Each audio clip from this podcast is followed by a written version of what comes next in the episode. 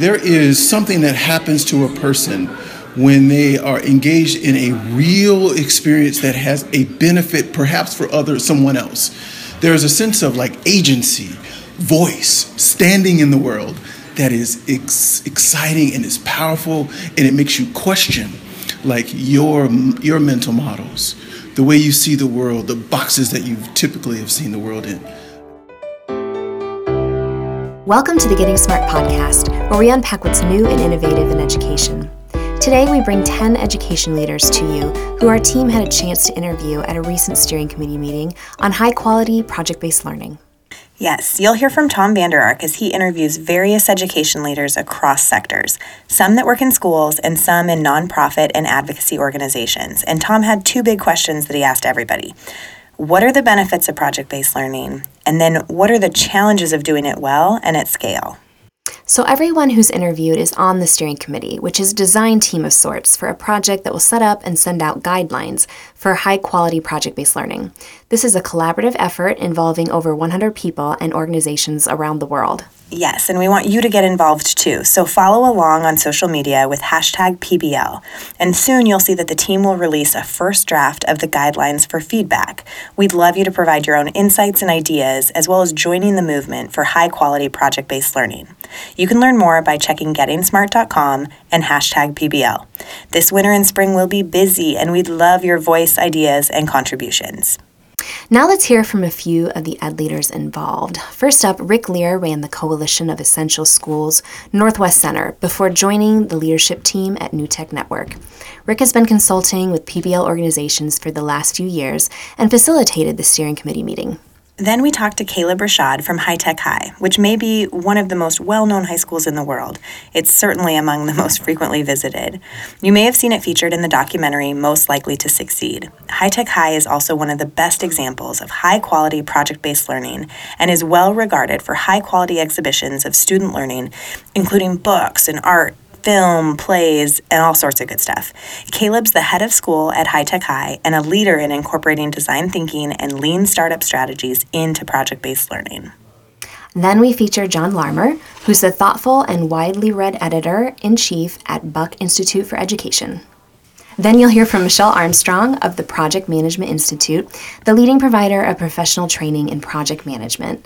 Their nonprofit affiliate, PMI Educational Foundation, is the sponsor of Buck's effort to build guidelines for high quality PBL. And finally, we hear from Tony Jackson, who leads education at the Asia Society, a leading advocate of global education and supporter of a network of schools that offer deeper learning experiences. The obvious benefits are that it potentially is deeply engaging to kids. It, it um, invites or requires collaboration. It's pro- probably about something that's more complex and more real world. Um, there are almost always more than one acceptable solution, so kids have to explore a variety of alternatives and options, um, and they learn how to learn how to manage um, complex tasks together. What are the challenges we still need to work on? Well, the challenges are to build projects that, that are both um, substantive in terms of intellectual um, demand on students, um, but also leave room for students to put their own imprint on it, and then for teachers to not only design but then manage that project. And then, in the larger sense, the challenges for parents and community members to see that as um, powerful learning and not games. The greatest benefits, as I see it, for project based learning is really about the experience and the journey of the student. And then all along the way, they're, they're getting mastery of content along the way. But I think more importantly, they're developing the dispositions of a learner, of a questioner, of an inquirer, of someone that can take vast amounts of research information, make sense of it, do something with it, and then reflect all along the way upon, about their experience. I think the second thing that they develop, so aside from the mindset piece, is the actual skill set, the skills of like communicating, um, asking great questions, uh, making connections between different topics and ideas. Um, and then the the idea of perseverance through a particular issue is that's like a work ethic thing. So I think those are like at least two sort of broad domains, like skills around like communication, collaboration, asking great questions, and then the, the dispositions. I think even a third layer, even deeper than that, is around like personal transformation. Like there is something that happens to a person when they are engaged in a real experience that has a benefit perhaps for other someone else. There is a sense of like agency, voice, standing in the world that is ex- exciting and is powerful and it makes you question like your your mental models the way you see the world the boxes that you typically have seen the world in i think it also affects like your value system your beliefs the unearthed assumptions that people carry so i think at least maybe three layers that there where pbl in its greatest like aspirational work mastery of content yeah check the box but deeper than that is around skills. I think deeper than that is like these dispositions. And then I think the deepest level I think is around like the those issues that are below the surface of the water that are related to your identity, your values, your beliefs, and your assumptions. What's the work left to do? How do we make this work better for all kids? Hmm. So as I see it, I think moving forward, we need to look at not just project based learning, but product based learning, where we are literally like engaged in um, challenges, issues that are germane right now that have an end user. I think if we look at the next evolution of this project based learning thing, I think we need to look at real, authentic problems with authentic people and bringing authentic solutions to those people. And it may or may not work. That's the scary part. And it's the part that makes it real because there's no guarantee that you're going to be successful. But it does, I think, one of the assumptions that undergirds this sort of thinking around like end user product is that I fundamentally believe that we are wired to care about other people. And if there's anything our founder, um, one of our co founders, uh, Rob Riordan says all the time, it is about like using our positions and our disciplines to understand our humanity. And I think that's like the next evolution for us is around like how do we use our projects, our experiences to better understand ourselves, our connection to each other, our connection to this planet. To me, that sense of um, humanitarian, humanitarianism, especially in the Trump era, is probably very, very critical. I think number one for me is it makes learning more interesting for students. So many kids are bored in school. Not so much the little kids, but as they get older, school gets boring. And it doesn't feel real, it doesn't feel uh, tied to their own lives. So projects can really make learning come alive. And I lead with that definition but I think the economic argument is important too, that it prepares students for the world of work and the future and learning how to collaborate and solve problems and think critically and um, project management skills, all those kind of skills are great. But I would lead with the engagement argument rather than the economic argument because I think PBL also just is, is life enhancing, period. It makes school more interesting, kids are more engaged in. I mean, they're thinking about themselves in relation to what they're learning. It's not just, oh, I'm doing this to prepare myself for the future, but right now I'm finding this interesting.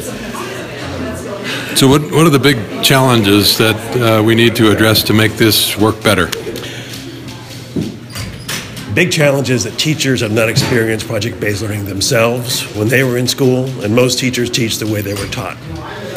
And so they don't know how to do project based learning. It feels very daunting and complex. It's scary, and they don't have the time. The way the American teachers, especially, jobs are constructed, there's not enough time during a day to plan curriculum. And project based learning requires curriculum planning. It's not just taking a textbook off the shelf and delivering it, which is the way our system is, is set up. We think that as students start to prepare for being um, active contributors to the 21st century that they need to have skills that will allow them to work collaboratively with one another and also to think um, uh, more conceptually, more broadly, and more inquiry based to help them to achieve not only their personal goals but also to make a contribution to society as a whole. So, project based learning allows them to um, develop that those skill sets and also concurrently learning project management so that they not only are learning through the projects in which they're engaged, but they're learning project management as a skill that allows them to do that. And that's a skill that we believe is going to be applicable and of value to them, not only in the classroom, but also beyond. Once they enter career, once they transition to becoming active and involved citizens, project management is truly a skill set that is relevant to what they do every day, regardless of the career path that they choose. So, what uh, challenges still exist? Well, I think for one, um, helping teachers to understand that just because you're learning through projects and trying to facilitate project based learning, it doesn't take away from teaching to what's important as far as the standards, the rigor of the standards, and making certain that students acquire the knowledge and the skills that a teacher um, is hoping to um, instill within students. So, not seeing it as something extra or an add on, but seeing it really as a conduit and as a, a, a, way to facilitate the acquisition of knowledge to strengthen teaching and learning um, that will actually be of benefit to students in the long term as opposed to uh, another thing to add to their responsibilities. A huge benefit is to engage young people in learning that allows them to learn and apply knowledge towards an interesting and really meaningful question that they have that's meaningful to them. It can be a global issue, it can be a local issue, but the point is that it allows them to learn in the context of actually addressing and solving a key problem. So that's a huge benefit.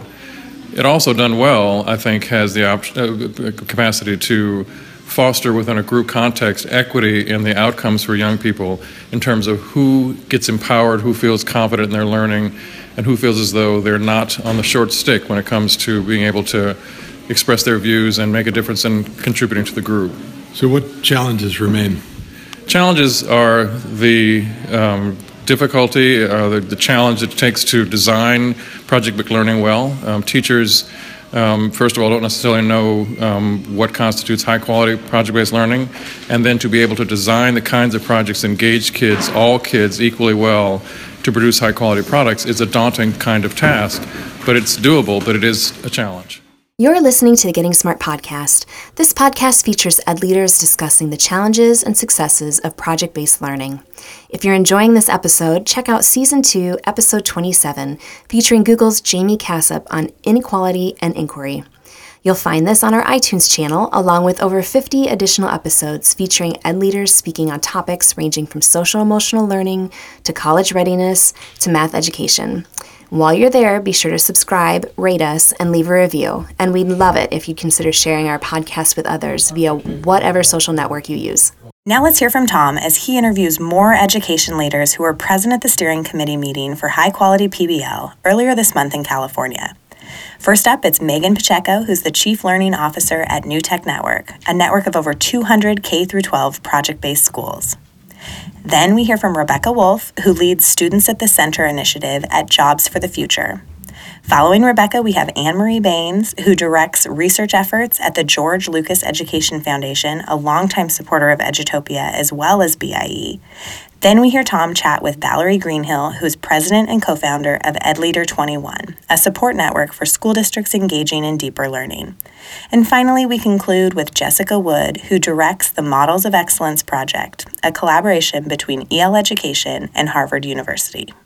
I think the benefits of project based learning are that it authentically gives students a voice in their learning and it allows teachers to do the good work that they want to do. Um, I think I see the benefits every day, and the students that are engaged in PBL are um, able to think. Um, they're able to engage in complex thinking. They're able to expand their worldview beyond the classroom. Uh, they're able to take in multiple perspectives and make sense of it um, and move beyond just the surface level knowledge. And I think for teachers, that can re engage them in their profession and why they became educators in the first place. Megan, what uh, challenges lie ahead? I think the challenges of PBL are as we move from the early adopters to more widespread use, is that this is a more complex way of teaching and engaging students. And so, uh, for teachers that are struggling with basic instruction, layering this on top, or what can be seen as layering this on top, doesn't address the lack of basic instructional knowledge and know how. So I think teachers need an incredible amount of support in order to do this well. And the school has to be aligned to support teachers in order to do this well. Project based learning is one of the best teaching and learning and instruction and curriculum approaches we have to truly unlock students' joy of learning, engagement in learning, and ownership of their own learning. And as we know from the work that Students at the Center has done, um, that student agency piece is not just something nice we do on the side of learning, it's actually integral to the learning process itself. And as a teaching and learning approach, project based learning uh, not only incorporates that, but also incorporates some of those deeper learning skills that we're hoping all students will graduate with. So, what are the challenges to doing more high quality project based learning at scale?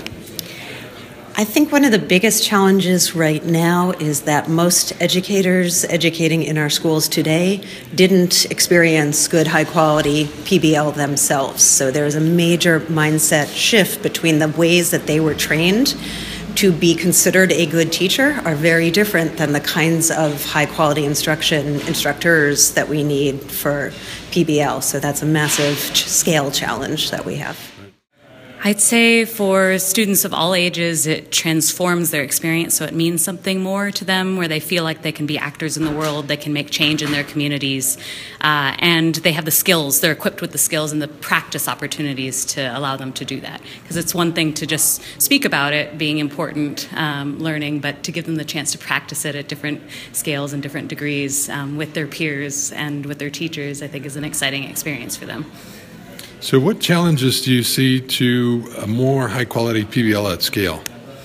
One of the things we wrestle with, uh, we're currently working with five different school districts to scale uh, an initiative that reinvents advanced placement courses to be more project based. And I'd say one of the big uh, struggles is first just wrapping their heads around what this is supposed to look like at the end and and also what is PBL not um, and having enough counter examples, but also enough examples of what it looks like doing uh, when it's done well.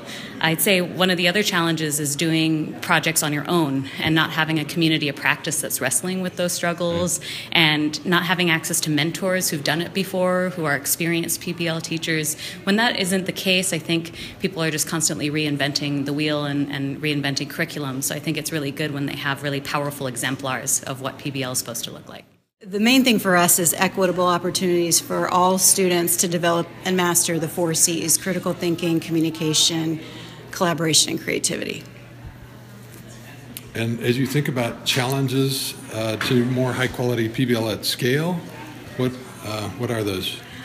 I think one of the biggest challenges is how to do this work systemically so that all students have equitable, equitable opportunities to access it.